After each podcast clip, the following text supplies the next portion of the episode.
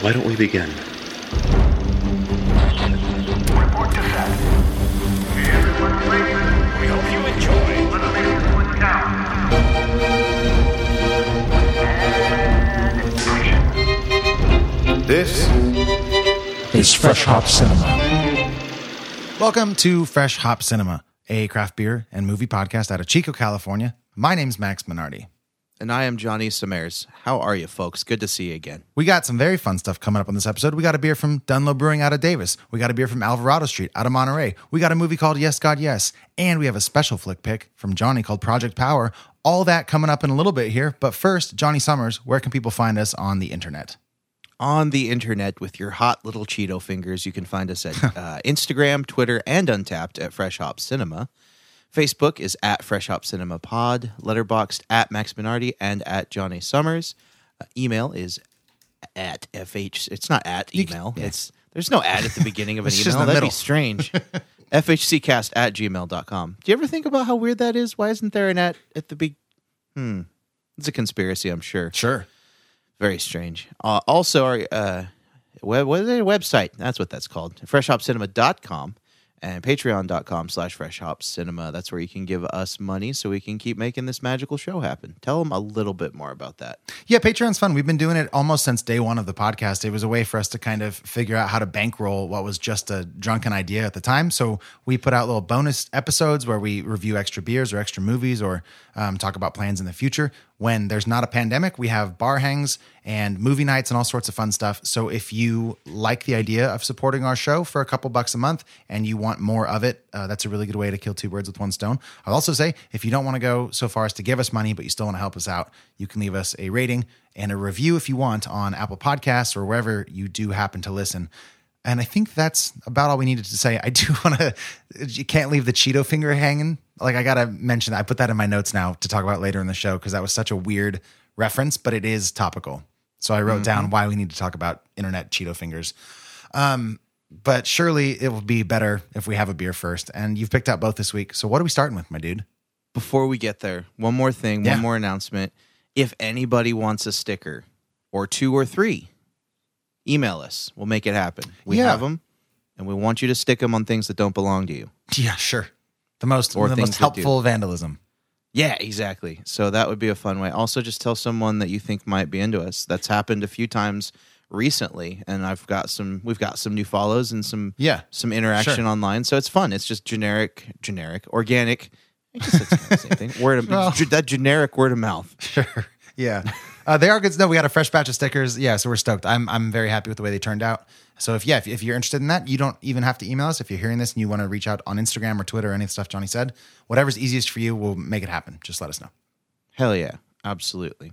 Now to the fun part, to the alcohol. This is where we get to drink booze and act professional. It feels it feels too easy to call what we're about to drink booze. This is like it's this is a great mellow way to start off a show, especially on a hundred degree day at 4 p.m. Yeah, absolutely. So I was down today for work in Sacramento and I took a lunch break and went to Curtis Park Market because they have a nice little sandwich shop in there now and also an amazing craft beer selection. Shout out Curtis Park Market. Nice. I was looking around in the singles section and I found this beer. What? I don't know why I've never like I've never noticed how funny that sounds before. What? Just, just looking around in the singles section, you know. Yeah. I was just browsing the singles and I found this delicious beer Yeah. uh, from Dunloe Brewing. If you're asking yourself, what's a Dunloe and where is they brewing? Uh, that would be in Davis, California. So these guys are really super local and it's always awesome to discover generically new beers. Sure, there you I'm go. just going to be Keep using it. that Yeah, keep going. forever now. Uh, that's just who I am. Uh, yeah, so Dunloe Brewing is in Davis, California, and they put out a beer called Cheap Sunglasses, which I can only imagine is a shameless homage to the great ZZ Top song.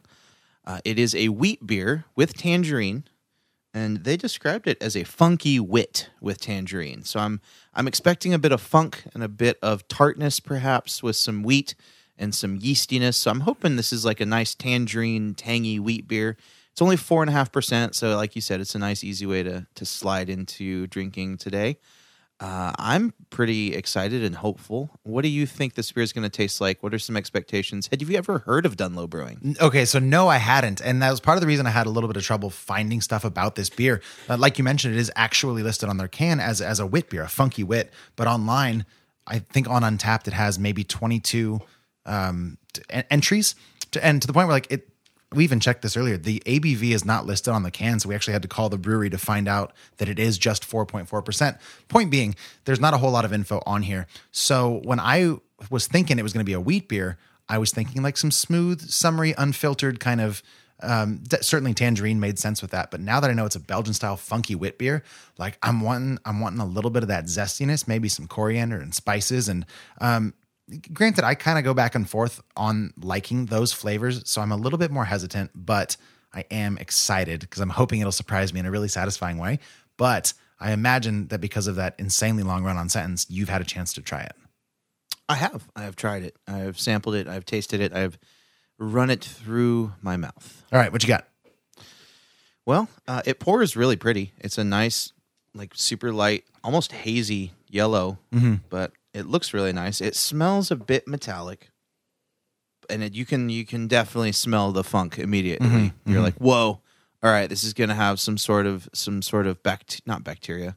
Yeah, it's bacteria. Sure, it right? is. I mean, it is bacteria, yeah. Lactobacillus and all the the the funky stuff. And this definitely smells like it. It tastes really mellow. It's got a nice nice funk to it for sure. It's not as tangy as I was expecting or as it smells. Yeah. Uh, it's really full bodied from the amount of carbonation. Uh, and it's really interesting because it just poof vanishes. This beer disappears like a thief in the night in your mouth. Like Yeah. it's it finishes like you just took a big sip of water. It's really weird. This beer has almost no aftertaste. It is strange. I mean, typically a- a wit beer usually falls in in the ABV department. It falls it- like the high fours, low fives. So seeing 4.4 like it does make total sense. It's it's very understated and mellow and does kind of just pop away without much of a trace. And it also doesn't have that really that really uh, tangy bite that I'm usually kind of averse to. This is way Yeah. smoother than I was expecting. This is this is pretty Yeah. tasty, man. I'm I'm pleasantly surprised. Yeah, and they did the tangerine right. It's not like too much or too little. Like it's not super tangy, underripe tangerine. It's Totally. not like not like a candied orange either. It's not overly sweet. Yeah. It's pretty. This is pretty solid, dude. I'm I'm impressed. Yeah, I'm getting all the tangerine on the back end too, which which makes for a really nice because it is sort of a soft round beer, but you get that little, little bit of tang punch right at the end from that citrusy citru- citrosity, and it's Yeah. I it's very very nice. I enjoy it. Yeah, and then it just it disappears, which I like. It doesn't leave any aftertaste, good or bad. It finishes super clean, which is really nice. I'm I'm digging it. It doesn't have any lingering yeastiness or any kind of weird stuff that some people might not like. I don't mind that, but it definitely just finishes like it felt falls off a cliff, which is is really I wasn't expecting that. No, me neither. Let's hop to the uh, to the can art real quick, and if we didn't say already, it is out of a pint can. So Yeah. I, I I think this is something a little bit more understated than you t- uh, certainly than our second beer later on in the show. They're they're very different labels, um, but I assume you grabbed this one because it caught your eye. Uh, I did, and I, it caught my eye. I like the can a lot, and I like the fact that I'd never heard of them. And it's, I mean, it's good and bad. Like I should have heard of these guys because they're essentially in our backyard, but uh, it's it's a full time job to keep up, and this is a part time podcast. So That's true. I do the best I can. I stay educated, but you know, there's breweries always falling through the cracks and popping up in small towns. But um, mainly, the can was cool. I liked the the style, like a funky wit with tangerine, sounded really good because I was super sweaty when I was shopping for beer. So that is always you can almost you could probably go back and pick out the beers that I picked out like before a cold shower, Yeah. and then like after. Like when I go shopping in the evenings for beer, I pick out completely different stuff than like midday lunch break picking stuff out. Um, but yeah, so the the combination of an interesting style, a beer that sounded good and appropriate for the weather and the time of year, and then also, you know, adding a place to the list that makes really rad beer in Northern California is is always a pretty cool thing to do. So I like supporting local when I can.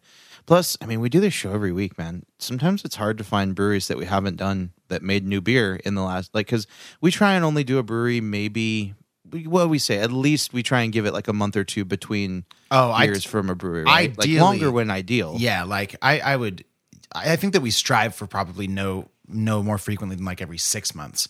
But uh, yeah, as it happens, we don't always keep the best track, and sometimes some somebody that we just did a month or two ago will put out something brand new, and it's like, well, we can get it, so might as well. Exactly. And I mean, part of it too is yeah, we want variety, but also we want to be relevant. It's the same reason we watch new movies. So like Right. sometimes, it, yeah, b- b- like you said, so. But it's fun to have more options, and when you get into these different distribution areas, you get stuff that's like super local. They probably don't even distribute this outside of Sacramento. I guess it'd be like available in in Davis and Sacramento. So it's cool to get our hands on it. What do you think of it? Yeah, man. uh, Well, I just want to say too, if, if you are interested in this, it is sort of an understated can. I don't think we described it yet, but it, it's sort of this off purple, almost like a pale purple kind of thing. And if you look closely, you can see that there's almost a straw hat that this pair of sunglasses is resting on, and then the name of the beer itself is in this nice white cursive that does make for a very pleasing visual experience, at least. Um, It reminded me of like the poster for "Call Me by Your Name" or something. see, I was thinking of Drive, but I'm also sitting uh, right by a poster of Drive, so Oh, I bet the font is kind of similar, huh? there's there's some where it's like they have all of the opening credits of that movie are this really like vibrant sort of script font that I'd love so much. But yes, that's not the point, I suppose. Um, no, man, but I'm I'm I'm big on this beer. I think it's really really tasty. It's not something that you would expect to necessarily punch you in the mouth. So I'm not going to hold that against it that it's not maybe the most exciting beer I've ever had. I think it's well made for what it is. I would drink it again. And I've only maybe had two sips. So I'm going to go back and see if there's anything sticking out to me in a bad way. Um, what about you? Pros and cons? Or I guess maybe maybe cons because we've covered some pros. Well, I mean, yeah, there's there's a lot of pros. I like a lot of it. Um, I was expecting it to be more tart. I don't know if you would say that that's a pro or a con. I think that depends on your palate. But for me, this falls into a realm of uh, a range of tartness that I I really like. So for me, this beer is very accurate to my taste. If you're looking for something more tart, maybe don't get down with this. But but for me, I want something that's light, that's really crushable and crispy and really good to drink really fast in hot weather. And that's what I was expecting. And I think that's what I got. I agree that it's definitely not anything life changing, but I think it's a very solid beer. And I think it's an excellent introduction to this brewery. And I would, I would definitely drink it again, 100%. Uh, yeah, I like it. I like it. I don't love it, but I mean, it's, it's really, really solid. I'm impressed with this brewery right now. It almost strikes me as a beer that you would reach for if you were kind of craving something with a little bit more sass than a Blue Moon. Right? Yeah, definitely. Just a little more attitude, a little bit more, I don't know, more facets than than something as as maybe, if I could say, typical as, as a Blue Moon exactly. or a this shot is top like or any of those. Well, yeah, it's like when I'm in the mood to have like a really nice craft pilsner or something, but I Yeah, like right. squirt some lime juice in it just to make it excite. You know what I mean? Yeah, I got love you. that. Yeah, I, yeah, okay, I got you. Yeah. When you're in the mood for that, something that's not just standard beer flavored beer, you want that little bit of extra. This would be a good one. This would be a great outside beer, great Mm-hmm. swimming beer. Take it to the river. Uh, yeah, I think it's a very appropriate beer for this time of year, and I think we should support this brewery as much as possible because small breweries have it rough right now. Yeah, I'll reach out to them again once we post this episode and see kind of what their distro looks like if they get up to Chico, uh, and if not, how we can make that happen. Because I would love to try some more stuff from them. Um, I looked on their website when I was searching for the ABV, and I believe that I saw maybe six or seven beers that they currently have on tap. They're open five days a week from for like five hours. So. I, I mean, they're still making beer. They're still doing stuff during the pandemic. So I, I'm, I'm going to reach out and see if we can get some more stuff. Yeah, definitely. We should. They're a nice. I mean, this small brewery, tap room, family friendly tasting room. Mm-hmm. It says they welcome outside food. They have outdoor seating. So it sounds like they're open now. So if you're in Davis, go check them out. Yeah. Okay. So cheap sunglasses, Johnny. Out of ten, where do you land? Uh, out of ten, it's gonna be right in the mid sixes. I'm thinking this this beer to me, this really drinks like a six five beer. Perfect. I'm going to go with the seven. I think it's all the reasons we just listed. If you get a chance to try it, do it. I think. How much was this, by the way, my dude? Four bucks. Four. But yeah, that's a great price. Great price for this. Uh, keep, keep your eyes peeled in Chico, but certainly if you're in the Sacramento, the greater Sacramento area, grab it. It's well worth your time. Again, cheap sunglasses by Dunloe Brewing. Let's move it along. Moving right along. Johnny, we're not into the realm of yes, God, yes, quite yet, but you did watch another new movie from 2020 called Project Power. Yes, I did. Tell me about I it. I have I've been binging a lot of like high fantasy and science fiction shows lately. If you listen to the show, you know that.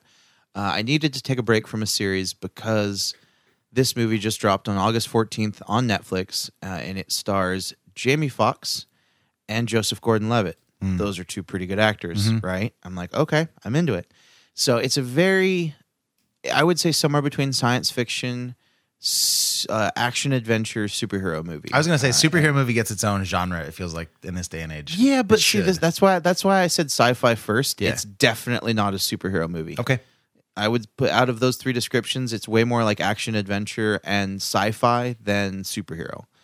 There are elements of superpowers, but it's definitely not playing in the original superhero mold that you think of when we say superhero movie as a genre now. So it, it had some unique ideas. It definitely watched, and some of the dialogue and stuff almost uh, listened or sounded like very like almost page to script comic book. Um, Yeah. I wouldn't say cheesy, but definitely like not in the realm of of believable. But obviously, the whole plot of this movie isn't entirely believable. So if you suspend that disbelief and really just immerse yourself and let yourself play in this world where there's different rules and different things are going on, overall it was a very entertaining movie. I liked the character development. I liked all three of the main characters. It was uh, Jamie Foxx, Joseph Gordon-Levitt, and this uh, young lady named Dominique Fishback Sure. who was really good in this movie. Um, it had a lot of interesting elements, and I will just give you a brief rundown of the synopsis. Sure. Uh, when a pill that gives its users unpredictable superpowers for five minutes hits the streets of New Orleans, a teenage drug dealer and a local cop must team up with an ex soldier to take down the group responsible for its creation. Who's the uh, who's the drug dealer? Who's the cop? Uh, the drug dealer is the young lady Dominique Fishback, and the cop is Joseph Gordon Levitt, and the ex soldier is Jamie Foxx. Gotcha. Okay. and they start off opposing one another, um, Jamie Foxx and Joseph Gordon-Levitt. Uh, so it's almost kind of spoilery, but not really. Like you, you see it coming. Like you know they're going to team up. Um, but yeah, it deals with you know a lot of of corruption and some interesting like political things about like you know the government experimenting on its citizens, and it's just it's a pretty interesting movie. It's not gonna win any Academy Awards, but it was super entertaining. I mean, it didn't feel long. Uh, I was worried about that because it clocks in at an hour fifty three, and I was like, usually something in this genre, if it's above a tight ninety, I have super skeptical hippo eyes. But this one didn't feel too long at any one point, so I think it was paced well. Lots of good action, some interesting, unique ideas as far as this type of movie goes. It's not exactly what I was expecting. Uh, and you can put Jamie Foxx in the most incredibly shitty role, which this isn't, and he would still be great. yeah, that's that's fair. So his his just on screen presence and power is magnanimous. I love the dude. Um, but I I thought this was a really fun role for him. I feel like they probably had a lot of fun making this movie, and uh, you can't go wrong with Joseph Gordon-Levitt. He's awesome. I like him as well. So I would recommend it. I enjoyed it. And if any of that sounds interesting, maybe you should check it out. It's streaming now on Netflix for free. Yeah, it came to Netflix uh, August 14th. It came from from the directing pair Henry Joost and Ariel Schulman, who have done movies in the past. They they did a documentary Catfish, and they also dipped their toes into Paranormal Activity 3 and 4. And then most recently, before this, they directed Nerve. It's a movie with um oh, what's her name? It was Dave Franco and Emma, not Stone, Roberts, Emma Watson. Roberts. Yeah, there's so many Emmas in Hollywood. Um, so I was, I don't know, I was going to ask you because they have such a that's a such a weird mixed bag of stuff in their past. Like, I, I would almost be concerned going into this about I don't know that if, if they were able to achieve a consistent or good tone, like was was it consistent all the way through? Like, did they pick a lane? I guess. Um, that was uh, that's actually funny that you mentioned that. It was a little bit pendulous in its Yeah. tone, Yeah. Um, but not in a way that was like distracting. It definitely there was a through line, and there was uh, thematically, visually, it was pretty consistent. But definitely in some of the writing, there was a bit of like a, like not shifts, but very pendulous. Like they went back and forth between like a couple ideas of what this movie's about Yeah. uh, sort of thing. But I think overall it was cohesive enough for it for it to work in this particular movie. Okay. Sure. Great. If it was a movie that like was wanting you to take it more seriously, it would have been super distracting. Because you kind of have this dynamic of this young drug dealer and Jamie Foxx um, like almost acting as like a father figure. and then Uh-huh. this there's and then there's this whole like side quest that Jamie Foxx is on. Uh, it's a little spoiler. I won't give it away, but Okay. yeah, it, it was it was interesting. I wouldn't say it was pendulous to the point where it was distracting, but it was definitely probably the biggest flaw in the writing. But in a movie like this, you're not like really in it for the you know fantastic writing. It's tricky because I feel like because this is the anytime there's a movie, especially one of of sort of bent rules, like a normal, like it's our world, except people have superpowers or aliens, like whatever it is. If you're establishing a world, you not only have to carry all of that weight, but you also have to get the audience to care about the characters. And oftentimes, that manifests in the form of characters having side arcs or um, any number of things that are adjacent to sort of the main finding the drug dealer or whatever plot. And it's such a hard thing to stick the landing on, especially in a movie that is not particularly concerned with maybe larger societal issues. Like I think of X Men, and I, I love it. I'll go X Men over um, like Avengers stuff all the time because well, a because I kind of grew up with the comics and stuff, but also because like the the the message behind all of the X Men stuff is is so applicable to real world scenarios that even even if they don't tie it all up in a neat bow in the first movie, you can kind of you can glean different um, thoughts and lessons from that and know that it'll build on itself further down the road. But a movie like this that isn't maybe as well known culturally, certainly the idea isn't. Um, there's just a lot more a lot more responsibility that the characters and and the writers uh, have to have to take care of to make this movie Yeah. happen and, and make it be convincing. Exactly, and I think a lot of what they did in this is mixing the the backstory and the motivation of the main characters into the current plot and the current situation. It was a nice balance, but it didn't go far enough in. Uh, I would have liked to have seen more about Joseph Gordon-Levitt's backstory. He's kind of a um, like a generic good cop, good guy, and you, you that's like the depth of his character. Yeah.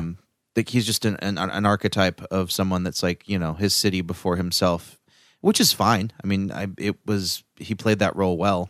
Yeah. Um, but the only person that we really got much depth of character into were Jamie Foxx and Dominique Fishback's character, which was fine because the movie was mainly about them. So I'm Yeah. not too upset with that, especially when you're building a whole universe, like you said. So Right. Okay. Yeah. Well, then I will ask you the two questions that I always ask you in these situations, which are Will there be a sequel and will you watch it? Hmm. They definitely left room for a sequel, and I would 100% watch it. Okay. Fair enough. Um, plug the name one more time where people can watch it. Yeah, again, that's Project Power with Jamie Foxx, Joseph Gordon-Levitt, and Dominique Fishback. It is streaming now on Netflix at a smart TV or tablet or phone near you. When we come back, we're going to talk without spoilers about a new film called Yes, God, Yes. So stick around for that and we'll be right back. So it's hot, and it's time to drink, and it's time to eat. I have a place that you should check out for all of those things. It's the Handlebar right here in Chico, California. They've got a fantastic food menu with some great vegan items that I get down with because I don't eat the dairy. They also have, like I said, great beers. They have a fantastic happy hour every single day of the week from 2 to 6 p.m. where you're going to get half off bottles of wine. There's deals on cocktails and beer.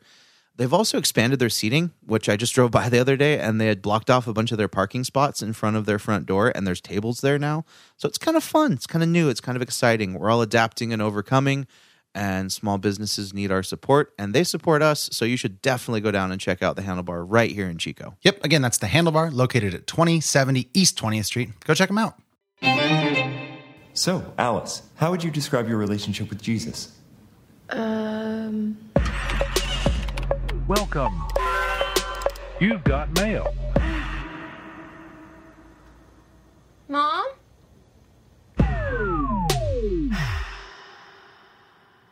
Fine. Just fine.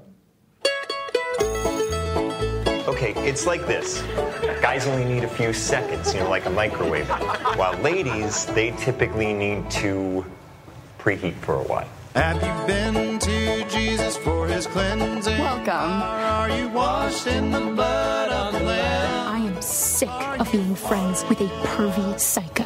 Okay, This retreat will challenge you in new and profound ways. Are your garments spotless? Are they white as snow? Are you washed in the And remember, God is always watching you. Are you washed in the blood s'mores after lunch. We pretended each marshmallow was a different mortal sin before burning it. Yours was lust. Oh.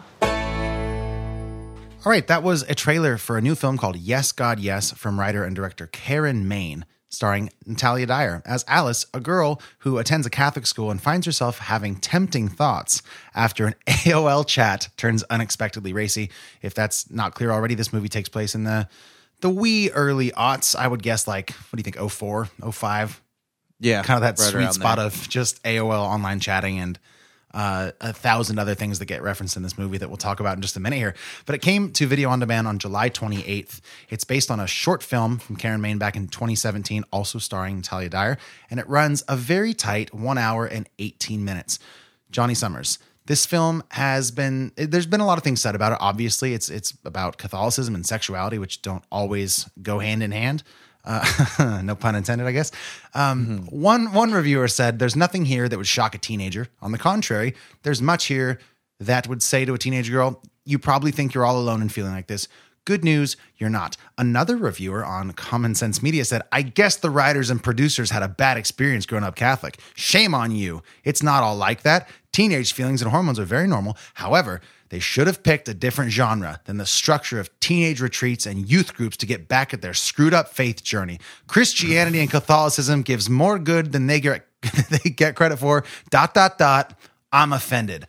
Johnny Summers, what I want to know is in in your experience with this movie is the avenue of telling a story about a sexual awakening is this a good scenario for that? Is is because we i mean we'll talk about this i'm sure in a few minutes here but like we both grew up in in different religious settings and oftentimes the scenarios that surround those especially especially with sexuality are a little bit contentious to say the least but do you think that whatever this movie was trying to tell us did it in a uh, in an effective way? Let's start there Absolutely, I think it did. I think this was one of the most true to life, even for me personally, and accurate depictions of uh, Christian shame. I'm not familiar with Catholic guilt. Just double sure it. can't- Just double it. Yeah, yeah, Yeah. it's exactly. It's all in the same wheelhouse. Yeah. And yeah, this movie was. Um, I absolutely loved it. I'm going to preface all this by saying that it just that feeling of shame and aloneness and confusion and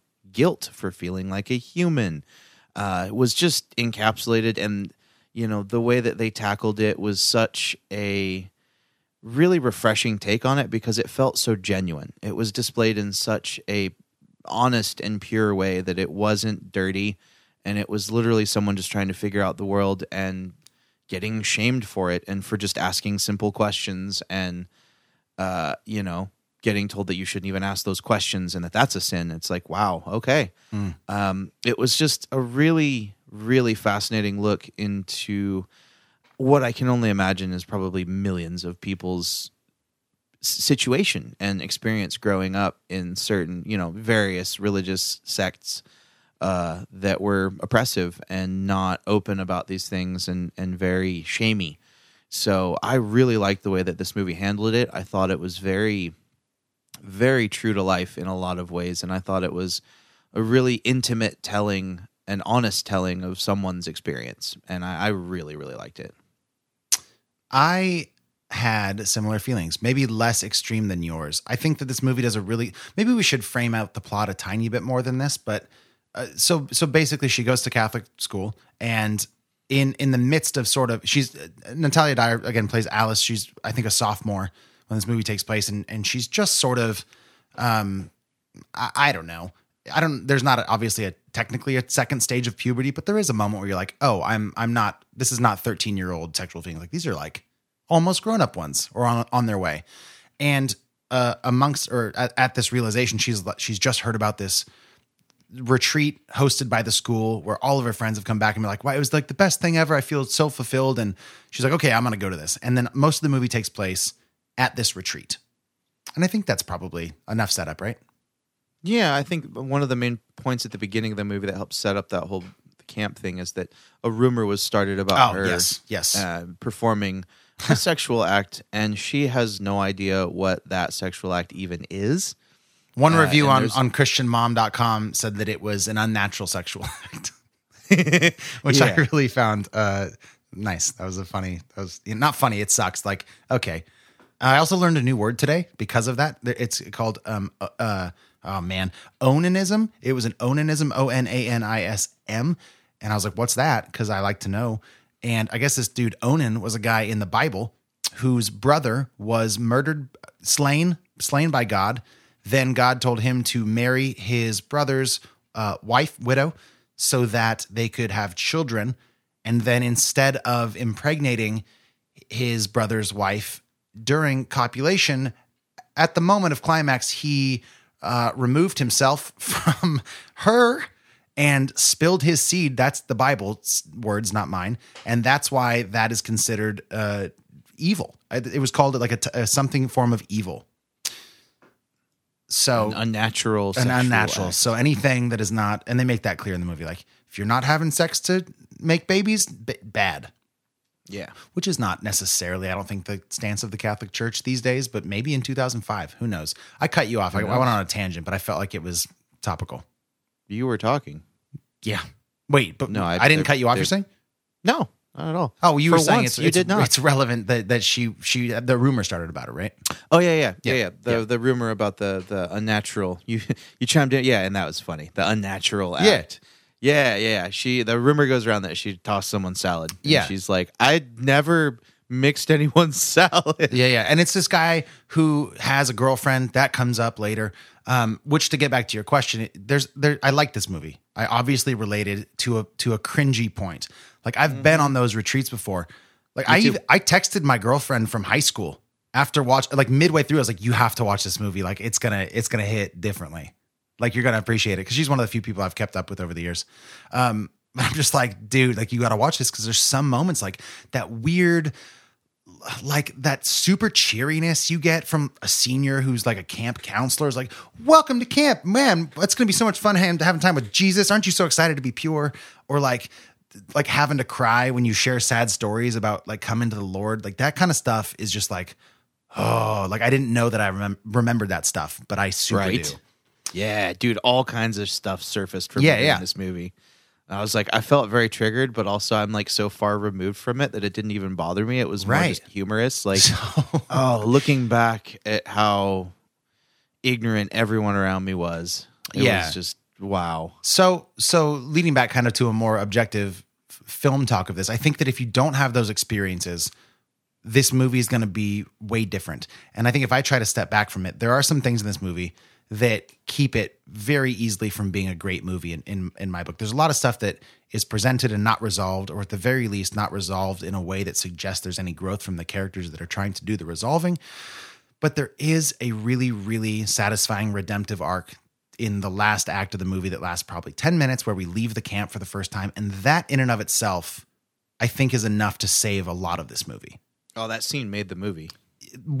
So much. Yeah like i think the short film back in 2017 i think it was like 11 minutes long and i bet you that it was like the rumor started about her at school then she goes to camp for a couple minutes and then most of the short film is her having this talk outside of the camp with somebody. And i bet you that was the movie because that's that's really where the, the content is. Mm-hmm. because like we're presented with again from like an outside perspective like this seems a little nuts and the whole time she's having these thoughts of like this seems crazy but maybe i'm crazy because this is what god wants. And and then it's all building up this tension to this one moment for somebody just to be like oh you're not crazy. You're just a human person. Mm-hmm. um and i think that catharsis is is a, a very strong saving grace again maybe pun intended there uh, of the entire thing. So i liked the movie. I don't think it was great but it was pretty good I think it was made for people like us. I think so, too. Yeah. To have Yeah. not only nostalgia of how, being that age, but Yeah. also feeling those feels.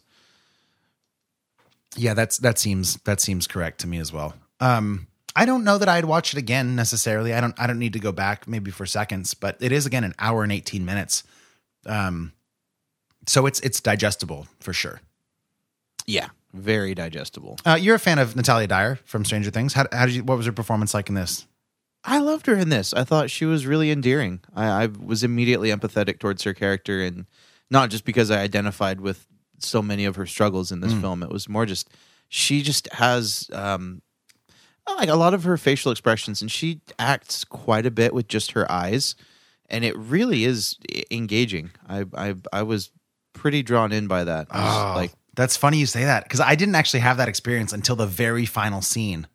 oh really? Which is, and if you haven't seen it, I won't spoil it. But there's a scene where there's this really brilliant reversal of a traditional Catholic thing, where it's almost like let's say an interrogation, I guess, and and the roles get flipped, kind of. And mm-hmm. that like she did some brilliant, just like slight eyebrow movements to suggest she's like, I know this, and you know that I know, and and and mm-hmm. we're gonna leave it at that. Yeah. And the way that that resolved was kind of unsatisfying to me, but that's obviously more danger zone spoilery stuff. So I'll, I'll save it for them. But I'm, I'm right there with you. Yeah. When she flips that switch to really go for the, ex- like, kind of leave the naive 16 year old thing and, and really express herself, she kills it. Mm-hmm. Yeah. I Yeah. She was great in this. Yeah, me too. I thought she was really, really good in it, and I don't think anyone else was really worth. I mean, Natalia Dyer was the main character, and everyone else was just supporting her in this universe. But I think she definitely knocked it out of the park. I thought she was very good in this. I mean, I got to mention Susan Blackwell, um, Gina of Gina's Bar, Oh yeah, yeah. uh, who is just like the epitome of sort of just just a badass, strong woman in this. She just kills it. And again, she's somebody that comes up sort of late in the movie, but pff, great. She's she's such a powerful influence on clearly on Alice, but also just on screen. she's just like I Yes. I trust her immediately. Oh yeah, she was so oh man. like Yeah. she was like the bar mom. there's the scene i uh, i guess danger zone stuff but when we do leave there's a moment where uh alice wants something that she's not supposed to have and we look to gina for for uh permission basically and she kind of gives them a nod and it's like okay cool Yeah. Uh, and then that happens again a few minutes later and it's like no and we're like yeah you're Yep. right cool you're right sorry Yeah, he's like, yeah, okay. I, I i was laughing pretty good at that it was it was a funny moment Yeah, me too. I laughed out loud quite a few times at this movie, not only from the humor but also the absurdity and the Yeah. the relatability. There was Yeah. there was multiple reasons for me to be, very amused by this movie. yeah for sure Yep. Do Um, you want to say any more about it before we rate it, or I do you think we just- should rate it and rip it apart in the danger zone? Well, can we can we talk about really quickly? Um, Alice has a crush on a senior named Chris, who is played, and I have to mention it because it's a great name, Wolfgang Novogratz. Are you kidding me? No. Can we just speculate as to whether or not that arm hair was real arm hair or makeup? I'm gonna go real. Dude, I mean that was some intense arm hair. Like, I mean, I'm a hairy guy, but I was like, that doesn't seem real. Have you ever trimmed your arm hair? Uh, yeah, probably, sure. Why? What is it? Yes or no? I'm sure I've trimmed my. Yeah, I'm sure I've shaved it before. Yeah, but have you ever like had to like I got to put like a number three attachment on my buzzers to get oh, this oh, arm oh, hair see under control? Even like old people with eyebrows. yeah, No, no, no. I haven't. No, I've done it. Like I think when I was swimming in high school, I was like this will make a difference. I'm yeah. pretty like, I've shaved, I've shaved my arms because like I needed to like moisturize my tattoos and my arm Oh, hair yeah, was in sure. the way. But like that dude needs to like take his hair down to a number two attachment. Dude, there's just one shot where they're just getting to the retreat, and he's one of the one of the group leaders. And we get sort of at this point kind of the cliche like slow mo romantic music where we do a close up on her eyes, and then it cuts to his arms. And I swear, Hair was dude, it, flicking in the wind. it looked like there was yeah, it was blowing in the wind. It looked like there was like mud. Like they, I don't know. I'd love to know. And of course, like if it's not, we're just whatever. It's your body, man. just- Rock it. But my I mean, God. yeah. Dude, Google that actor and see what his arms look like in his pictures. That's a good idea. I will. I will. Yeah, I'll do that. Wolfgang von Schmappenstein. What No- was his name? Novogratz, Novogratz. which really sounds a lot like a German dude trying to say no regrets, but Novogratz. you know, Wolfgang has no regrets. you got that arm hair. You got at least one regret. Uh, yeah, not shaving that. And no, it's it absolutely not his arm hair. Okay. That's good. it's like there's no way. Um, What do you y'all- call a wig that you put on your arms? Uh, that is a an armkin. I was gonna say. I was gonna say armkin. Yeah, that's of course like what that's what you got to say. Probably. Absolutely, absolutely. It's an arm armican. Okay, I've now seen three pictures of him in a short sleeve shirt. Four. It's not his arm hair, Okay, good. which makes it even funnier of a joke. Because it's like when you see a. You remember when you were young and you'd see somebody in high school and you're like, "That's a grown up." Yeah. Like that's how you perceive people that are maybe three years older than you when you're a kid. You're like, they're completely, they're an adult. Look at that arm hair. Mhm. Like it's so, and just like hormones, like that's so intensified. Like it makes so much sense to focus on one detail and then just blow it up in your mind. Right? Yeah. It's funny. It's- Yeah. It's, good. That's nice. Yeah, that shit was ridiculous. Um, other than that, no, I think I'm, I'm good to move on if you are, and we can talk about spoilers as, as we get going. Yeah, definitely. Okay. So once again, that's Yes, God, Yes. You can find it on most video on demand services. I think it was like six bucks. If you do get a chance to watch it, write us in. We'd love to hear your thoughts. In the meantime, we are going to give this movie a quick rating and then we will drink our second beer. So, Johnny, Yes, God, Yes, out of 10. I think out of 10, this movie feels like a solid 7 4 for me. I would, I mean, personally, if I'm just rating it in my universe where I'm the only one that's ever going to see this movie, it's like a like a 9.8.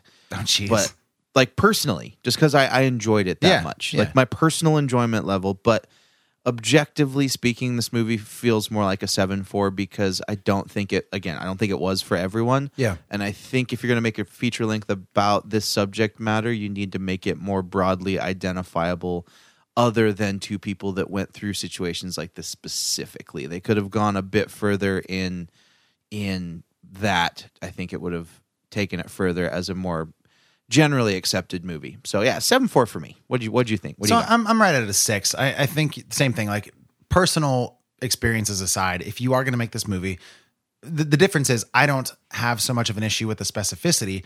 I have issues with the what was to me not ambiguous ethically, but what the movie seems to be okay with leaving hanging. There's a few moral decisions that were to me like, okay, like you at least have to resolve those things. Like we have this sort of speech of honesty at one point, and it's like none of that really gets resolved. And maybe that's even saying too much. What do you think? Is that fine?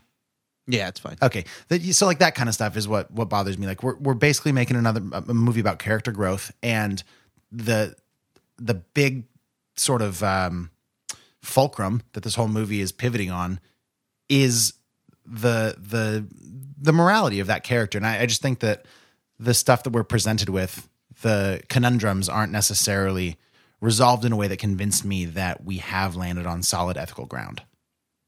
So, but it's still like again, it's an entertaining movie, regardless of if you grew up with this kind of stuff. There are some pretty good laughs, and I think those laughs are just enhanced if you have gone through this in any capacity. So, I'd say, yeah, I'd say check out Yes God Yes. It's a seven point four for you.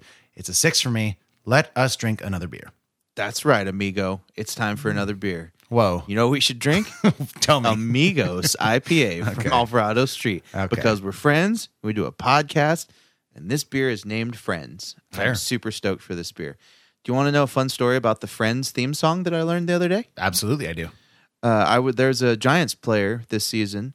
Uh, I think his name's Mauricio Dubon, and his walkout song is the Friends theme song. And I'm like, why is it Okay. like that? Okay. And they had a little op-ed thing about him in one of the games, and it was he learned English mainly from watching Friends reruns. Oh, And so he's so endeared to that song. It's his walkout song, and it's the purest thing I've ever seen, and I love him. that's great. It's fantastic. So, Amigos IPA, brewed by Alvarado Street Brewing in Monterey, California. Picked this bad boy up at Curtis Park Market mm-hmm. today, mm-hmm. mainly because the can was absolutely amazing. Max is going to describe that in a minute after I describe the beer. DeLorean, Lamborghini, and now Isuzu. Amigo, that is, 1992 to be exact. The next in our unofficial car series is dedicated to brewer Kevin Brown's insanely radical ride. Elegant fermentation character, dank hops, heirloom floor, malted, British barley for body and balance. Those words did not Nope. go together right. in my head That's at right. all. Uh, so yeah, this is a seven percent IPA from Alvarado Street, and historically they have been good to me. So I'm interested to try this beer. Max, have you tried it? No, but want to describe the can. I do want to describe the can. So basically, it's this very awesome looking neon sort of uh let's I don't know, like pinks and oranges and there's a picture of uh, an Isuzu MU which is a car that came out I believe in the late 90s or maybe uh, late 80s I can't can't remember, but it's a it's a mid-size SUV and people seemed to really like it as I'm as I know this about this uh, vehicle, and I'm not just looking on the Wikipedia page, which is not helpful because it's just a bunch of car words. I, so this is useless. But I was like, I wonder if that's an Isuzu on the on the front, and it is, and it's a picture of people driving it. A dude that kind of looks like our friend of the show, Raleigh Munn, is driving. Two people in the back seat, surfboards on the top, driving on a beach and it just looks like a really good time of a beer. I've poured it into my glass. There's very little head left. It's a nice pale yellow. Uh, if I hold it up to the light, almost almost a dark yellow. And I'm excited to try it, but no, to answer your question, I have not. Have you? I have Thoughts? thoughts. This beer rips. I am into it. Okay. It smells ridiculous, like just massively hoppy. Um, it has an amazing flavor. It is super hoppy. There's like some sweetness in there balancing out, and it finishes really dry, but like super tropical and a little bit juicy, a little bit sweet, but with this solid backbone of hoppy bitterness that really just man, it rides this this train down my throat all the way to my heart. This beer is right up my alley. That's nice. That was a nice. That was a nice description. I think this is also very tasty. It's doesn't drink like seven percent. Feels a little bit heavier to me, but it's super tropical. Like you said, I actually get a lot of sort of peach and mango vibes. It's Yeah, I could see that. love lovelily balanced. Su- Lovelily. super sparkly. Yeah. Um, but but a nice bit of body behind it where it doesn't feel like it's just sort of evaporating into my palate. It's this is good, man. I'm I'm stoked on this beer. Also, I'm still trying to figure out why it does. Um, I don't know. It, it feels like it's drinking heavier than it should, but I think I like that. So I'm a little bit torn. But I've only tasted it uh, once at this point. Um, are you getting anything you don't like? Uh, I don't know if it's drinking that heavy or if it just has like a really robust mouthfeel. Like it's just got a, a very full mouthfeel. dude and also those tropical flavors can often at least to me come off as heavy like like you- sure your mango and peach and like papaya um that stuff like island fruits in particular if if they're not made with a very specific hot profile can feel heavy to me Yeah, totally. I agree completely. And this is it it strikes that nice balance. You get those flavor notes, but it doesn't delve into the realm of too sweet or too overpowering. Like it still tastes hoppy. I think what really takes me out of it is when you get so much of those fruit flavors that like it doesn't taste like beer anymore. It tastes like some sort of weird bitter smoothie that no one would ever order from the Jamba. yeah So yeah, I like this in that it really does find that balance well. Um, there's not a lot that I'm disliking from this beer. It tastes like a good time on the beach with friends. Like this can is really uh, v- Got it right? illiterate, li- illustrative. This can's this is an illiterate, illiterate ass can dude. there's Yeah, no words it- for it Well, it is saying everything it needs to say without words. So Yeah, I guess in a true. sense, it is a little bit illiterate. Wow, that's a hard sentence to say. I'm Point a rapper. taken. All Yeah. right. Yeah. a little bit illiterate. Yeah. You know, I, there's something about it that I'm not loving, and I think there is some bitterness on the end. And I will hypothesize that if you were to leave yours out for another 20 minutes, which might be the issue, because I, I had mine out when I thought we were going to go straight into it, um, yeah. which nobody knows, but it's about 20 minutes ago at this point. So I think it's warmed up slightly more than yours. And there's a there's a a very obvious and aggressive bitterness coming on the back end that is- mm-hmm. is overpowering some of those really nice tropical notes. See, I like that. I like that bitterness coming in there and just giving me a nice right hook to the mouth. Yeah, well then yeah, this is probably right up your alley. And anybody else that feels that way, you will super dig this beer. But if you're like me and kind of want that smooth sweetness from start to finish in a beer like this, this is maybe maybe not your thing. Well, I think you would like the letters NE in front of the IPA in this style then, because this Yeah. is an IPA and that's what IPAs taste like. See, but that's the thing. Like this isn't a straightforward West Coast either. This is some weird iteration of something in the in the the middle I don't ground. know. It, it looks more just like an unfiltered IPA. Yeah, but I mean, we're splitting hairs. You're like, what's a New England IPA if not an unfiltered IPA? Uh, I mean, the double dry hopping adds a lot of sweetness. Um, You're saying to this one? I one? don't know. What's that? No, to like New England IPAs. Well, new, not all New England IPAs are double dry hopped. yeah, but not all New England IPAs are bitter either. Like, I would most are not. Yeah, I'm, I'm I saying thi- like. I, I, th- go ahead.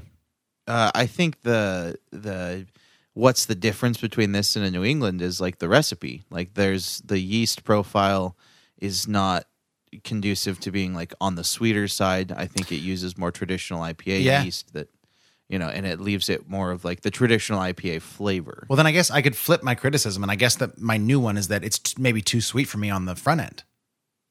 Like, I Okay, yeah. so you're you're drinking this beer at, with the lens of it being an IPA now. Well, I guess I was either way, but you're probably right. Like, it, sure, I shouldn't I shouldn't rate it on its necessarily its sweetness, but that is what I was getting up up front, which I think is what they're going for. But either way, like it's falling in this gray area between what I would want out of a New England and what I would want out of a West Coast IPA. It is definitely on the palate a bit stylistically ambiguous. Sure. Uh, I mean, blindfolded. Do you think you could tell me if this was an IPA or a West Coast IPA? A New England or a like West a New, Coast? yeah, like a New England, like a hazy or a West Coast. Let me let me take one more drink because I, I I actually don't know. Um, dude, I would I guess I would guess New England. I actually would too. Yeah, It's got that sweetness, that mouthfeel is very indicative of a New England IPA. That really just coating the palate. it super, Super is. Yeah, like like it it feels like a really aggressive New England IPA to me. yeah, I, it, it reminds me of some of the New England IPAs that I like because they have nice hoppiness. to. Totally, you love. It. I'm gonna check their website. I, I haven't seen what they call it. I've checked Untappd and Beer Advocate at this point. Um, but I can't imagine that both of those sites would have gotten it wrong from their website. So let's see. Yeah, not usually. Those are both pretty credible. At least, like if if one has a different opinion, then I'll check the source. But if I don't think I can think of a time where they've both said one thing and it's been not correct. Yeah, that would be wild. Um, let's see. Do-do-do-do. Oh, Alvarado has one. They've got one of those websites where they keep all of their beers from forever listed. Oh, good. So there's a bunch, but um, there's this But one. this this kind of reminds me of like the the Mai Tai IPA I've had from them. It's very Mm. clear aesthetically. It looks exactly like a West Coast IPA, but it's got this bright juiciness to it, and then this bitterness that it, it leaves your mouth a little confused but very happy. Not unlike Church Camp. Sure. So they they they call it a they call it a yeast driven IPA, Whoa! which is not a, that's not a thing, man. I mean, it's You a can't thing yeah, but you can't just in, you thing. can't invent stuff like that doesn't help us classify this. It's a yeast driven. Don't say yeast driven. Like so they have like they have that and they have yeast driven double IPAs and then they obviously have a standard West Coast. So I they know that this is is, that not just their bitch ass way of saying hazy without saying hazy? Are they just Well- trying to like reinvent that haze wheel? Let me see. I'm going to see if I can find one that says New England. Uh, I haven't found one yet. I so then like- they also have a juicy double IPA. Nah. Okay, and then come this one is a high. this is actually what this one should be called. So they have a beer, uh, Alvarado does, called Cool Runoffs, which they classify on their website as a hybrid East Coast slash West Coast style double IPA. I think they maybe could call all their beers that. I think they're just like whatever we want to call it, just drink the beer, which Don't is assume fine. this but beer's gender, bro. don't assume this beer's uh, This yeah, beer is style style. fluid. Yeah. Which actually is like super cool in a beer, but I just it's not working for me in this one. I like this beer a lot. Yeah. Uh, it's hard to put a finger on what exactly it is, which is not necessarily what you want in a business that is defined by styles. Sure, but- marketing wise, this is not correct, but Exactly. Like tasting wise is a different issue. Yeah, it tastes good, but it isn't what I was planning on getting. It's it's a bit confusing. Like it's definitely um, more more New Englandy or West or East Coasty than I was anticipating, which is weird. It's like, do you just have to try all of Alvarado Street's beers and figure out which ones are which style? Because the Mai Tai IPA just says Mai Tai IPA, just like this says Amigos IPA, Mm-hmm. and that one is clear as yellow water. Like you can Yeah. see right through it. It's not hazy at all. And then this one is also just an IPA, and it's completely different um, consumer beware and be informed that like you might not be getting specifically what is advertised uh, because it doesn't say yeast driven anywhere on this can either. Yeah, I'm actually kind of. I'd love to know more about why they do that. Um, but I guess to the point of this beer, I'm. I, I guess if we're sort of categorizing ourselves, like I definitely prefer a New England IPA that is juicy all the way through, and I know that you do kind of like that multifaceted, maybe start juicy, but then balance it out with some bitterness. And it's fine. I don't like. There are some of those beers that I agree with you on that I really like, but something about this one is is too um, it, I don't know. It starts too strongly one way and ends too strongly the other way. That I don't feel like those two styles have melded in a way that is satisfying to me. So I, I don't know. It's fine. I, I enjoy it mostly, but it's just not a consistent drinking experience. Like every time I finish a sip, I'm like, all right, bitter, and then I go back and like I got to recalibrate for sweetness, and then it goes to bitter again. Eh, It's just it's a lot of work, Johnny. I tell you what. I like it. Yeah. I'm just gonna drink it and enjoy it because I think it's pretty pretty good. I love that I said all that, and you go, I enjoy it. I like it. I think it's I think it's pretty good. All right. Well, you got anything else on it? Or you just want to rate it? It's confusing, but Yeah. let me put it this way: if you like Alvarado Street beer, you'll like this beer. Yeah. Like they have a style that is very unique unto themselves. So yeah, you kind of have to either be with it or for it, and or against it, and you know it just depends on where you fall on Alvarado Street. I happen to like most of their stuff, like ninety percent of their stuff. I enjoy so. Um, but it also isn't an IPA. It's, it's yeah, I was going to say, it sounds like you're factoring in that you like their other beers, therefore you have to like this beer, or therefore you're going to like this beer. No, I'm I'm just prefacing what I'm saying. You know, I have a history of enjoying their beers, and um, you do kind of almost have to try them to like figure out what they are, though. Like you can't really Yeah. trust trust the can, and that's something I've never really uh, acknowledged or verbalized and put into any context as far as their beers go. Everyone's kind of like a scratch off. You don't know what you're gonna get. It's like Um, the opposite of the Sierra Nevada conundrum. yeah, It's like you you know what you're going to get. exactly.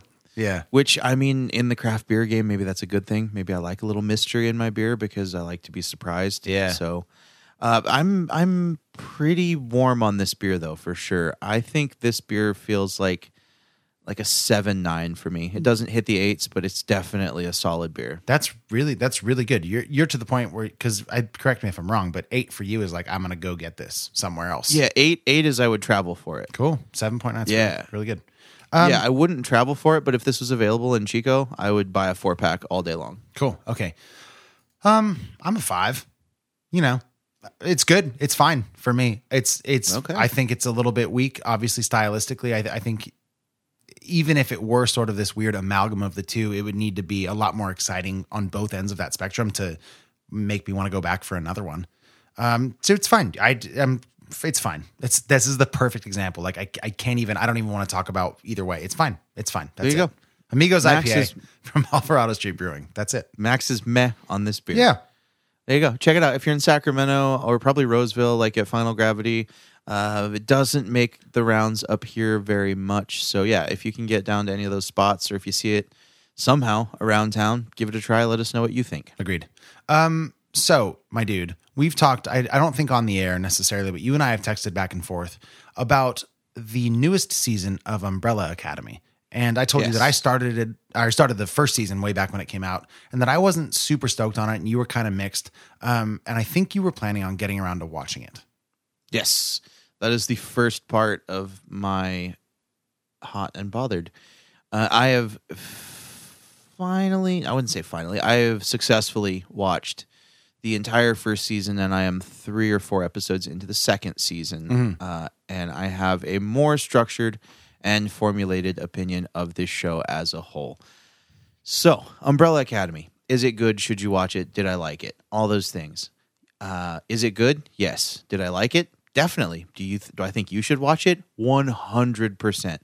The amount of time travel in this show Don't get alone me started. alone Okay. is enough for young Max Minardi to be all in on this show. Ah, shoot. You got me. You, you got me. Um, I, I just bit. Yeah, I Yeah, know. okay. I'm like, All right. I'm watching it. I'm like three quarters of the way through season one. I'm like, Max needs to watch this. All right. This this this whole time travel dynamic and how far they go into it is awesome. Okay. Um, the dialogue, But you often- should say what Umbrella Academy is just one time. Okay, yeah. So Umbrella Academy is a squad based, let's say, comic book type story about a bunch of children that were born on the same day miraculously to women who were not pregnant. It was a very spontaneous birth. and Jesus? This Jesus. It's a nice tie-in. Yeah. yeah, exactly. Uh, and this eccentric billionaire tries to collect as many of the children as he can. Ah. That's right. Uh, that leads to almost like an X Men Professor Xavier type school for gifted children type thing, and he calls it the Umbrella Academy. And Why? Why does he call it that? Uh, you get into that in the Oh, okay, cool. the show. Yeah, there's an explanation for that. It's pretty interesting, vague, not super Okay. pivotal, but just It's, a cool it's name. It's a yeah, You're like, are there zombies? Are we turning this into a corporation? What's happening? right. Ooh, I forgot about that. Or is that what is? Is it co- corporation in Resident Evil? Umbrella. the umbrella umbrella corp? Yeah, Yeah, right. Because they always called it umbrella corp. Yeah. Yeah, and that creepy logo, the red and white. Yeah. Sticks with you. Um, yeah, so it has an interesting array of characters with various superpowers. Um, and a nod to my adolescence, this was actually a comic book created by Gerard Way, the lead singer of My Chemical Romance, sure. which is pretty cool if you ask me, because I like their music quite a bit. Um, the dialogue and some of the plot, uh, not plot, some of the the interactions are massively frustrating early in the first season. It took me a solid three episodes to get into it. Like What a solid- coincidence. like 'Cause that's as far as like I a got. s- solid two and a half, three episodes. But Okay. then things start happening at a more rapid pace. You're getting more answers than questions instead of the opposite, which is early in the show. It's like all questions, no answers. It's no satisfaction. Sure. So like you have to stick with it to get some of that satisfying payoff. But when it comes, I feel like it, it validates the whole series and it's really worth it. And then once you get deeper into all these characters' backstory and how they're all interacting with each other, it really sucks you in. Um, there's certain there's one character that I absolutely hate that I think c- could probably not even be in the show. Okay. Wait, who is it? With it, Who is it? I can't tell you. Yes, you can. I know. I know all the characters. it's fucking Diego. Okay. I, don't- I guess I don't know their names. Which one is that? He's the guy that throws the knives everywhere. Okay. I just find his overall personality really irritating. I'm and still I not understand sure which one he is. He's not the big strong fine. dude. He's not the You time gotta watch traveler. the show more. No, he's the one that throws knives. I can't be any more specific. So he's the only one in the whole show that throws knives. All right, fine. It's very specific. If you knew what I was talking about. Um, I just don't like his personality. He's very like impulsive and like just act first, think later, and it just irritates me. And I understand why that character is necessary. Is he the eyeshadow Uh, guy? No, that's Klaus. Ah. I love Klaus. Klaus is probably my favorite character. Okay. Yeah. I'll just stop asking. Sorry. Okay. Yeah. But anyways, I think it's a very interesting show. I think the hype is kind of real. I think it sucks you in and it's once you're in, it's it's very addictive and the more you learn about these characters, the more invested in the show you are. And I'm giving it go ahead and give it two thumbs way up. I'm super into it. I'm I'm loving the playground that they've built and the sandbox that they're playing in. I like the universe and the powers that are flying around, and I think it's a very, very, very worthwhile show. So this week, should I watch that or should I watch your flick pick? Project Power. Because I mean, sim- I mean, similar in the sense you you would supernatural Mm. powers and stuff. Yeah. And this is a It would you rather, not like you can't pick both. If if if I only watch one, what do I watch?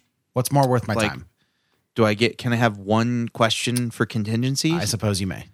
Are you in the mood for a series or a movie? Okay, that's the. I mean, Like let's say that I. Yeah, that's. I guess it's not super fair, but I don't know. Like All con- right. conceptually, what's more intriguing? Like what's what's a You better would- um, Umbre- Umbrella Umbrella Academy. Yeah. Okay. Cool.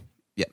Yeah, you would like Umbrella, and especially watching season two and, and knowing the direction that they're kind of headed and what they're doing already. Yeah, I think especially with the time travel, like it fascinated me. I know it's going to get you. It's a whole. It's a whole thing. It's great. Okay. Um. So that's on Netflix. yeah, that is. So I wanted to plug one thing on Netflix that I've been watching too, which is something that I believe you watched the first season of back when it came out in 2017, which is Mindhunter. Oh my god! Right. I've watched all of it, Okay. every bit. So All two, what two or three seasons? two seasons. Um.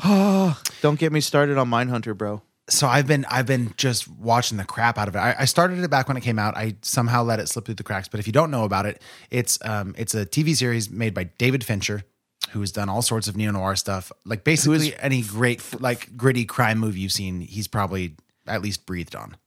He is a gift, a real It's- treasure. Um, we could just name his stuff like Seven, Zodiac, um, Fight Club. Fight Club. You ever heard of it? Sure. It's pretty good. Um, so it stars Jonathan Groff as a young FBI um, dude. He's not like he's an agent, I guess, but he's not your typical FBI agent. He's somebody that is interested in pursuing the psychology of of what at the time was not even known as a serial killer and and how to sort of not diagnose isn't even the right word, but the series basically sure Um, the series takes place at least where I'm at, and I'm I'm basically I think seven episodes in. Um, so I've still got some room to to watch here because there's like you said two seasons. Um, but it, it there's a lot of and it's all historically based. That's very interesting too because a lot of Fincher stuff is sort of hypothetical. Um, but it, it there's these great scenes with him and his partner who and they just interview uh, convicted murderers and and rapists and all sorts of stuff just to try to understand the mind behind that sort of psychology. And it's it's wild and Jonathan Groff is great. And I, I was re-inspired because he plays uh, King George in Hamilton. And I was like oh I remember you from Mindhunter. I'm gonna go check out Mindhunter. And he's fantastic. Um, his partner yeah Bill Tench played by Holt McCallany. He's fantastic as well. Everybody's very very good. It's it's very good. It's a very very good show.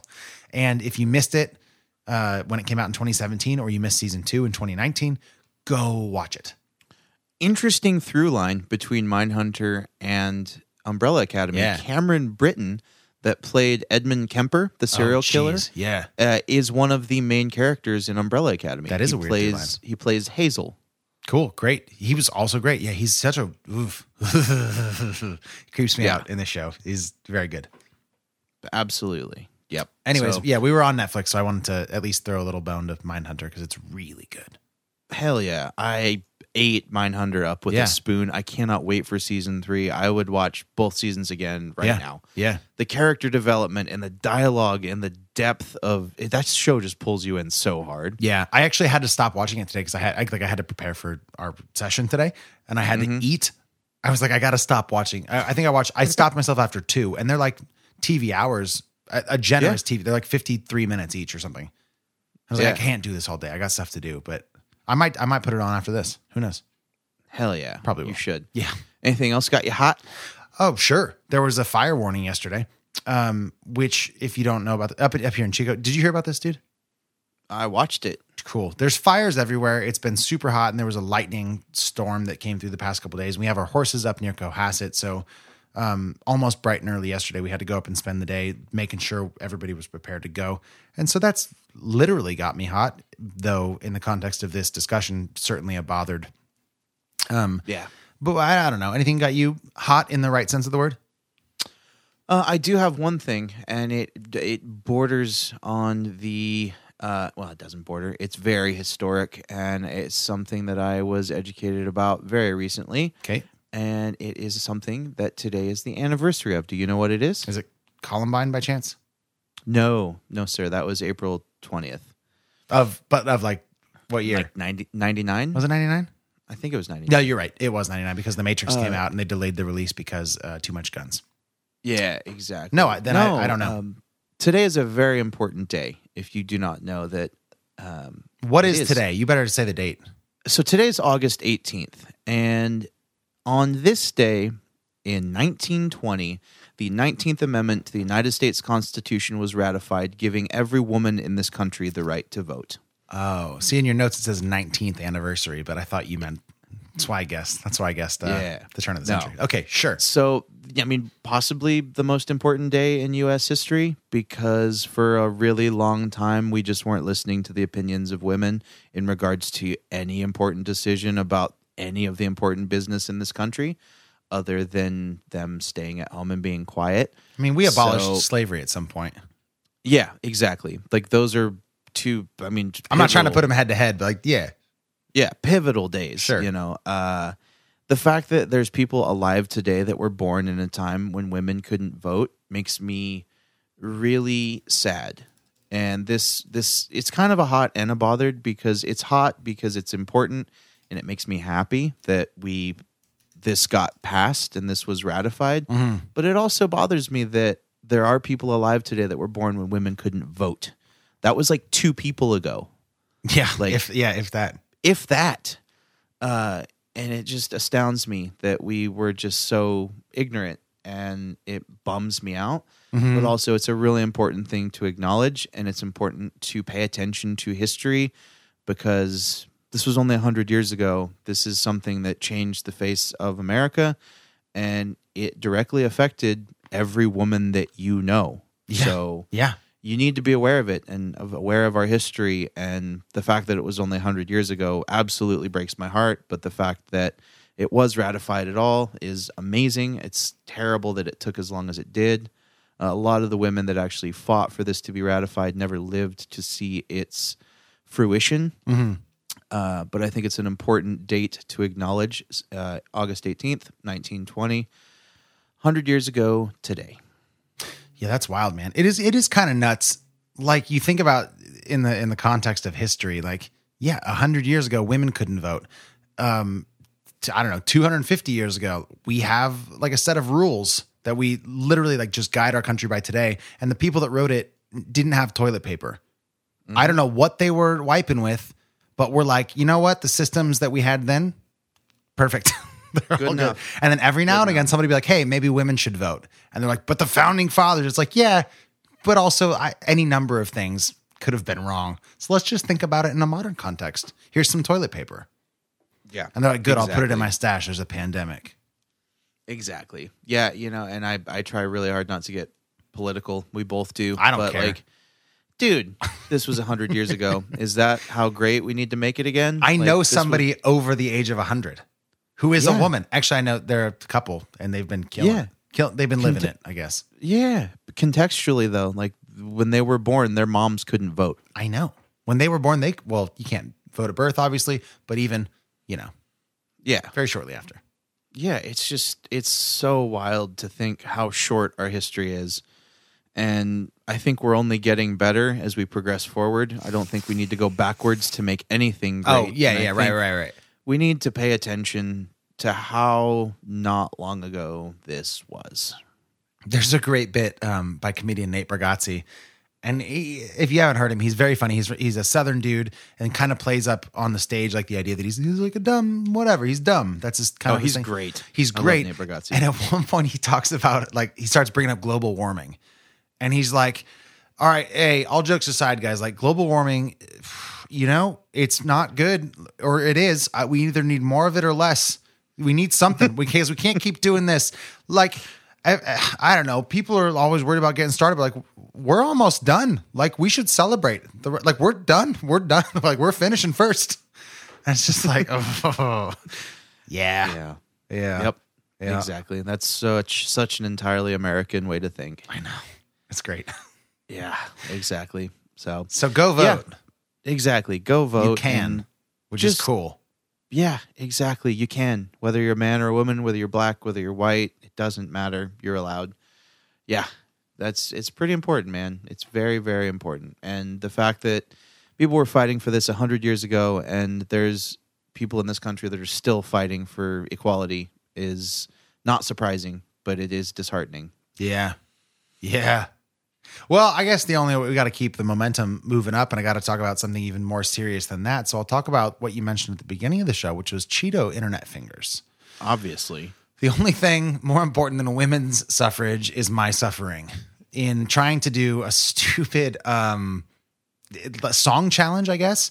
Um, if you don't follow me personally on Instagram, you don't know this, but the But owner- first of all, how dare you? What? If you're listening to this and you don't follow Max, how dare you? How dare uh, you? know, Jacob just followed me, my friend Jacob. Yeah, He like wasn't. he He, he, has- he literally made a fake account for me and didn't actually follow the real me.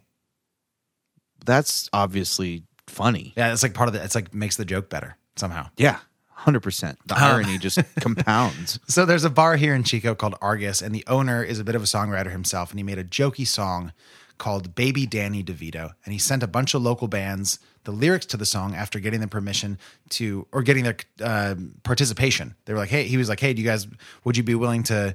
Uh, make this song in your in your style, and we can all kind of help each other's Instagrams grow and promote and keep music alive during a pandemic. Um, so a few days ago, I finally put the words to music and made a video. And I, you know, it's super weird. Out of context, it it's probably doing damage to my image in some way, but I don't care. Um, and I had a ton of Cheetos, is the point. So if you want to check that the video, out, biggest it's bowl fun. of Cheetos. I bought three bags of Cheetos, and they're almost gone. It's been like six days. I've been eating so many Cheetos. Stale Cheetos. No, I kept them in a Are a little bit, they're a little bit Oh, better. Yeah, I'm not going to fight you because you're clearly a psychopath. Uh, I'm not interested in that fight. But you are like wrong. But I I, like won't tell little you that to your face. um, that's where I'm at with uh, with my hot and bothered man. Also, if you're on Instagram, follow Max and go vote for that. Go, oh yeah, go vote for me. That's it's a, oh, it's a contest. Sorry, yeah, Yeah, bro, use our platform, God damn it. If you win, if I win um, by votes, I get a free bottle of whiskey and some other stuff. And if you win, which you can do by voting, which puts you in a raffle, you can win a free bottle of whiskey, a T-shirt, a candle, um, and I guess bragging rights, kinda. yeah, I won a raffle once. Yeah. So do do that. It's it'd Yep. be nice to me, and it might be nice for you. Who knows? Yep, one hundo p. Okay, great. So I'm good on hot and bothered. We've covered our beers. I think it might be time to talk spoilers for Yes, God, Yes. What do you think? I think we should. Then I will press the magical button that will take us into Danger zone. Danger zone. Danger zone. Danger zone. Danger zone. Danger zone. Okay, Johnny, Danger Zone time. We're all talking about, well, I mean, you and I mostly, but we're all listening else. about, like we've all just watched Yes, God, Yes. We're not worried about spoilers. We're giving our deep and detailed thoughts, regardless of where that leads us in terms of plot or plot revealing. So, Yeah. how do you want to start? Well, is there anything you want? You said there were some things that were left unresolved. Yeah, yeah. Okay. Let's- let's get into that. So Lead there's the way, baby. Okay, there's the whole arc of when she is at the camp, the retreat. She is very curious about this AOL chatting thing. She's just looking for some sexual healing, or at the very least, a connection. And she goes on to the priest's computer, logs onto an AOL chat, and asks, "For the love of God, will somebody please tell me what it means to toss somebody's salad?" And in true like 2004 fashion, somebody writes back, "It means you're gay." um, and we also had the nod to like the ASL thing, which I didn't even again like I I wasn't really big on online chatting. Like we didn't have that much when I was because you're a couple years older than me, but Yeah. like I had maybe seventh grade, seventh to eighth grade. Um, but there was none of like the skeevy sort of backroom chat stuff. I just like talked to all my friends. But I do remember at one point learning that ASL was a thing. Um, so that was a nice reference too. But basically, she's on the computer. Blah, you're gay, blah, whatever. She turns off the monitor because she hears somebody coming, except it doesn't actually turn off the computer. She gets found out, and then the priest doesn't know who did it. And she basically frames the dude who she was ac- accused is the right word, but doesn't feel correct of who's tossing, whose salad she was tossing, and frames Tossee. him. Yeah, the tossee, and then frames him and then gives this big speech at the end of the retreat about how like we have to be honest with ourselves about all this stuff and like doesn't come clean about that and that didn't work you have to come clean about that if you're going to give a big homily about honesty Nah, fuck that dude. Why Because he was not helping to slow that rumor down at all. no but you know like Maybe he started it. maybe but Maybe she was teaching him a lesson. but then she's just sinking to his level and that's not the point yeah, but they're in high school. Obviously, that's not the point. But No, they might but- not but do the- it all just right. that makes like they make the point that she's growing as a kid. and like if you give a speech about honesty you got to be honest Now, did did the planting of the bracelet that indicted him Mm-hmm. come before or after that scene where they were talking about that? I Where- think it happens Where- after, where who was talking about it where where our main character and the the the tossee Yeah. were talking oh. about Oh it no, by it the was garbage after. can. Yeah, it was after. Because I think it was before. uh, I can guarantee it was before because he throws the bracelet in the garbage and then she finds it. She gives him a chance to come clean and like asks about the rumor and all that shit. And then he doesn't, you know, do anything honest or right. And then she finds the bracelet that he threw away in the garbage with that, with whatever. It was obviously his bracelet. And that's after she finds it. She plants it. no, I, yeah, I think we're saying the same thing. I'm saying that uh, she's mopping, mopping, mopping, and then he comes up to to throw away his garbage. She's like, "Hey, what's up with this rumor?" He's like, "Yeah, rumor. I didn't stop it. Whatever." Then he throws away his stuff. She sees the bracelet because it fell down. Then she goes and puts it by the computer. Yeah. Yeah, yeah, of course. How else could it go down? I don't know. All right. Um, yeah. So then that happens, and then she plants the bracelet as a way to get herself out of, not even to get herself out of trouble because she's not in trouble. She just wants to frame him for it, which Yeah. I guess is fine in one sense. You're like, yeah, like you're you're not nice. I guess you're kind of potentially you're potentially mean. We're not sure as an audience, so maybe. I just rub, it rubbed me the wrong way. Like she has this really, like she's given this big speech by Gina from the bar, and it's like, dude, you're going through normal stuff, so own it. And instead of owning it, we kind of backpedal and we're just like, no, I'm not going to tell anybody. And then the same thing happens later on with the confession thing at the end. Like she kind of tells him she knows, or she does tell him she knows, but then like, I, I don't know. It doesn't really go anywhere. Like there's no, that's where the big speech should have happened, in my opinion, is like, look, man, like how cathartic, you've never been in confession, right? You're not, No. why would you? It's super weird. Um, but that would have been such a cathartic moment for her to be like, hey, my dude, I saw what you did. You can tell me your sins if you want, but I'm gonna go ahead and tell you they're not even sins. Like you're dealing with normal human stuff, so maybe don't flip that on me and tell me that I'm going to hell for forever. And like if that is when that big motivational speech happened, instead of at the retreat where she talked about honesty and then was dishonest, I think this would have been tied up in such such a neater bow. Yeah, I don't think you're wrong. Yeah. Yeah. But it, it also just, It- like, you know, people are affected by that stuff. Like maybe you don't feel as strongly, which is fine. Yeah, I don't really, but I mean, also I get it. Like, I mean, it makes sense what you're saying, but also there's so much of this, like, just the confusion overall Sure. and like not knowing how to handle stuff. And to me, it it played like, you know, that scene at the garbage can that she kind of told him like, you could put a stop to this. Yeah. Like, you are really you're the man here. Like, you could, uh, you know, squash this rumor, and essentially nothing happened and like he didn't really give a response that was anything like helpful so maybe she felt like well she gave him a shot and also like had to take it into her own hands Well, totally. And I'm not necessarily holding her to high school student standards. I'm holding her to protagonist in a movie about morality uh, standards. yeah and that also is is fair uh, this whole thing is like uh, a bit of uh, morality like uh, gray area i would say And I don't even think it should be like in the context of a Catholic retreat. Certainly, there are rights and wrongs, uh, as the rules would go, and then and then like in in the Gina's bar, there's like also right and wrong. Like clearly, you're being uh, brainwashed or misled or made to feel like a freak for being normal.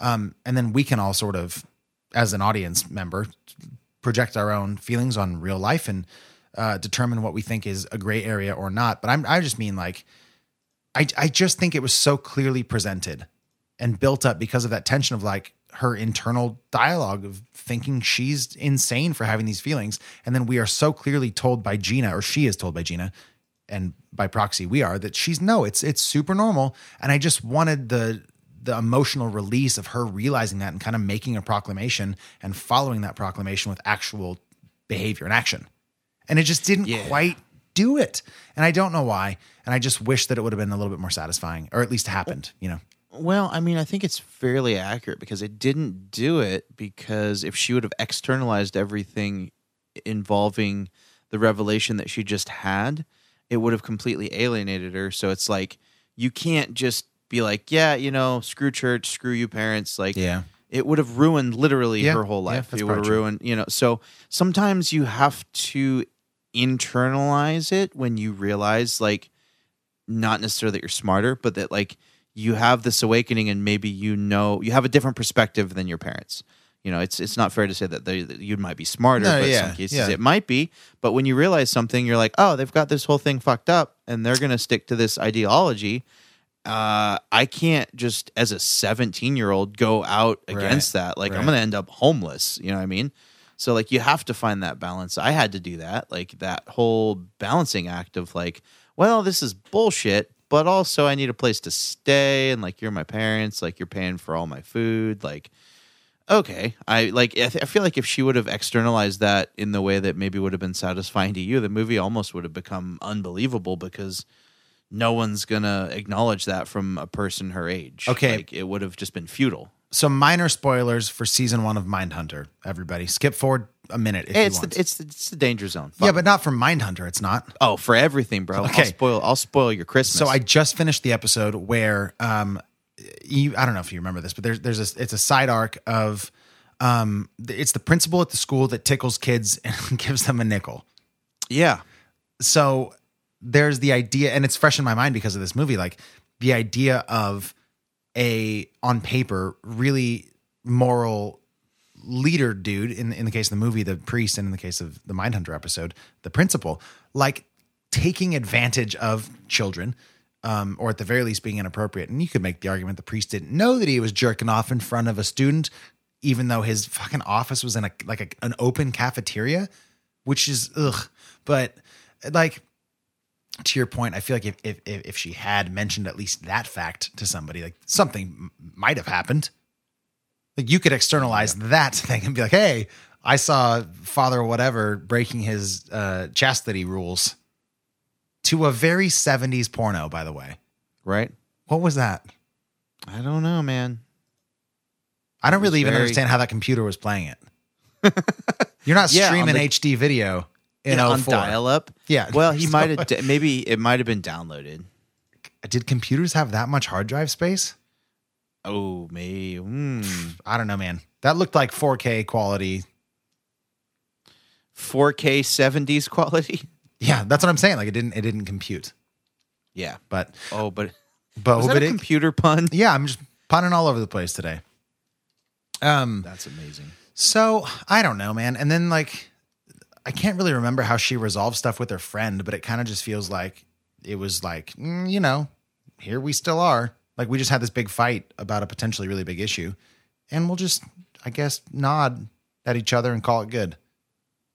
There wasn't the resolution that needed to happen for all the stress that had been built up. And granted, I realize part of that, maybe a large part of it, is just because of my own baggage. But like I wanted that release. This is not a pun. That one was not. So everybody knows.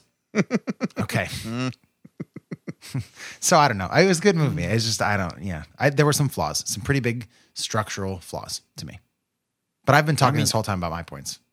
What do you got? I no, I, I think you're right there. I'm, stru- uh, yeah, structurally, like the moral awakening didn't line up with the external behavior, but I think in for me it was kind of justified. It kind of made sense, especially with.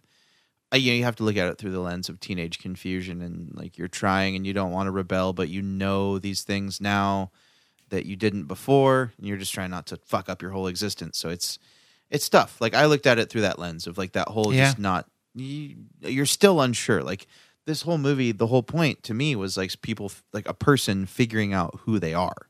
Yeah. And to me it showed a glimpse of that, but in by no means was it like the front to back end of that process. It was more of just like here's this part of their process and this is where we end. So And you know, Johnny like- isn't isn't if we're being honest, the human experience, human sexuality, education, isn't it all a bit of a process when you think about it?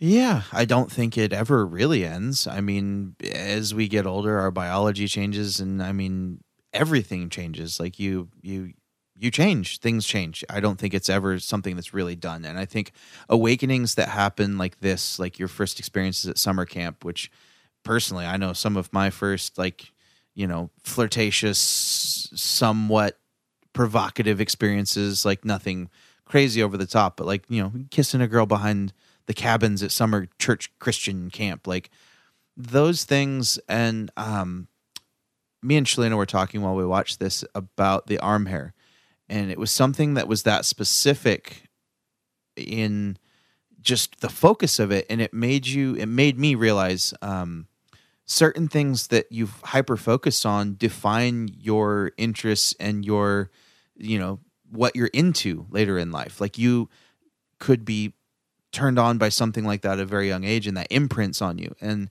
to me, this movie was kind of a testament about that in that specific way with like the arm hair about how when you're super young, like the first things that turn you on, like kind of stick with you and define your sexual desires even in a small way. Like it's it's there no matter what for the rest of your life. And if somebody doesn't show it to you every five minutes, you're going to say the N word. I guess we should probably contextualize that. I, I sent I, guess. sent Johnny a meme earlier, uh, which is just like at some point Quentin Tarantino was just like, if you don't show me a foot every five minutes, I'm gonna make every character say the N word. and I just And I it's just like that's a formula for a Quentin Tarantino movie, basically. Yeah, I just thought back to when he said the N word a bunch in Pulp Fiction. After oh man, uh, yeah, yeah, yeah. That's that's that's a tough watch. I watched that. I, I haven't seen that movie for like six months, but I watched it for the first time in a few years, and I was just I was like, oh, that didn't. It's not. He's that's not aging well at all. yeah, it's it's really aggressive. Yeah, it is. Yeah, yeah, Yeah. So so not unlike Quentin Tarantino with his feet, and Agreed. perhaps this young lady with her hairy arms. Yes. Uh, that's one thing that I took away from this movie was that it it definitely showcased some of the things that we imprint upon our our sexuality when we're very young. That Yeah. that stick with us forever, and it's like something I hadn't even thought about, but like I remember like certain things like in summer camp and like just when I was young, and then like yeah, it's weird how stuff sticks with you. And I thought that was a nice little kind of homage to that and how things stick with you when you're young. That, Yeah. that keep affecting you. Yeah, agreed, man. Um, do you have anything else on this? Uh, no, I like I, I think we summed it up, man. I liked it. I don't think it was a ten. I think it was good. It was a ten for me personally because I loved it. But yeah, Yeah. no, overall, I think I think we got it, man. I don't think there's anything else we need to spoil or discuss. I'm good. Time. I'm done talking about it. Okay, I want to say a couple last things. Number one, as always, this show wouldn't be what it is without the support of Bailey Minardi. If you get a chance to try Amigos IPA or cheap sunglasses, or you watch Yes God Yes or uh, Project Power, it's not Power Project, right? It's Project Power. Project Power. Yeah. Let us know what you think. We really appreciate feedback. Like Johnny said, we have Instagram and Twitter. We have an email. Uh, those are probably the main ways to get a hold of us that we can both see at the very least. Um, and we'll be back in your ears next, uh, let's say Thursday, actually, because of our scheduling situation. Any things to tease for next week? We haven't fully decided on a movie yet, or have we? Or no, we haven't decided Okay. on a movie or a beer, so it's all your guess is as good as ours at this point. Thanks for listening. We appreciate you, and we'll see you next week.